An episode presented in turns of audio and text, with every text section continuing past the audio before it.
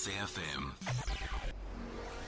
Prime time all day long. 20 after 7, good morning. The Electoral Commission says 2.9 million people interacted with its registration machinery during the voter registration weekend. 568,000 people registered to vote for the first time. Most of them were younger people.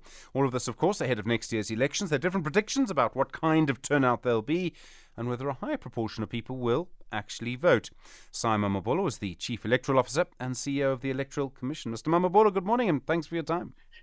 Uh, good morning, Stephen, and greetings to listeners. Did you get more people registering or checking their registrations than you expected? I mean, did you have any expectation at all of how many people you thought would come through and do a check or register? Well, we this met our expectations, and we uh, we are quite happy with with the numbers that came through, just under three million all in all. Um, but of greater importance is the strong showing with the registration of young persons. It means that it's possible. It does require a Herculean effort, but uh, we are in the midst of that Herculean effort. And come the second registration weekend, we should have even greater registration of young persons. I would imagine the closer to the elections, the more people you would expect. Oh, certainly, uh, precisely because um, the second registration will probably happen in a context where political parties would have started the campaign, and that on its uh, on its own creates a, mo- a, political momentum, which results with a greater yield uh, in registrations. Okay. Um, I mean, we know uh, around the world actually that young people tend to vote far less than older people do. I don't think our young people are any different to what's happening uh, in other places necessarily. Um, but it is quite tough. I mean, you say a Herculean effort. I mean, it's quite tough to encourage young people to vote, and there are lots of reasons for that. No, it is tough. Um, no doubt about it. Uh, there's a disproportionate impact of unemployment on young people. Some of them have not been able to complete their studies for a variety of reasons, uh, and so on. They don't own properties. So, all those factors contribute to um, an impression of uh, a political system that's not working for them. But it does not mean that efforts should not be made to try to redress the situation.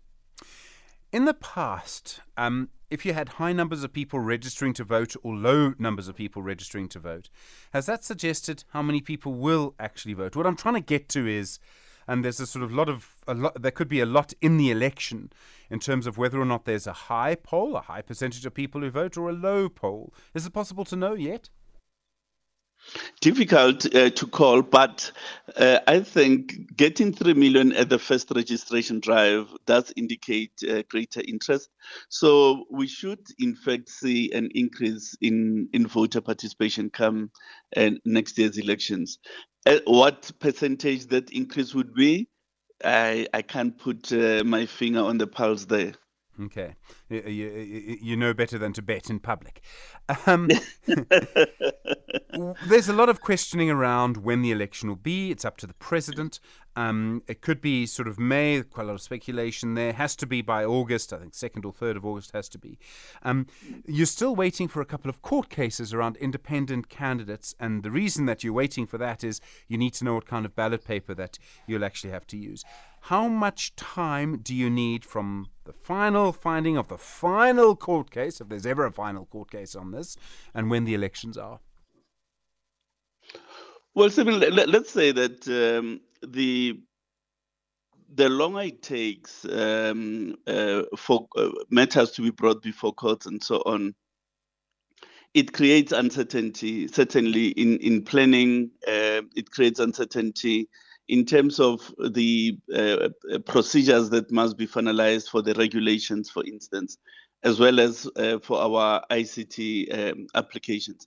The in terms of the current uh, case that is before the Constitutional Court, our papers had indicated that would have appreciated a a, a decision um, or handing down of um, uh, of the judgment by by September. Now that has not materialized.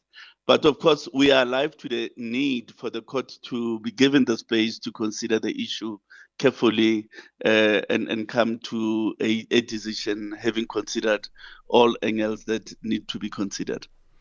I appreciate the answer, but you, you, you, didn't quite answer the question. In other words, I suppose that yes. you need as long as you can get is your is your answer. You need as much time as possible. We need as much time as is possible um, because you know what what 2021 elections taught us is, is that if you're going to do things in haste um, it impairs the quality of an election. So the longer the uncertainty goes, uh, we may be in, in fact mm. beginning to impair the quality uh, of an election. And the type of election we're going into uh, demands that it be a, a quality election, credible processes, and so on we are probably looking at a two page ballot paper. Now, I can never find staples when I need them. Are you worried about the possibility of a two, st- two page ballot paper next year? Naturally, naturally, we are no, uh, not not only from an uh, election administration perspective, but certainly from a voter experience perspective, because um, how a, voter is going to uh, to handle this ballot are the papers going to disentangle when they are put in the in the ballot paper and so on. Sorry in the ballot box. So we we, we are quite um, naturally worried about that. And the we hence we're waiting uh, um, anxiously for the court case especially as regards the number of signatures required. Um, but we need to balance that of course with the right of people to stand for election Simon Mamabolo, thank you so much. Chief Electoral Officer and CEO of the Electoral Commission.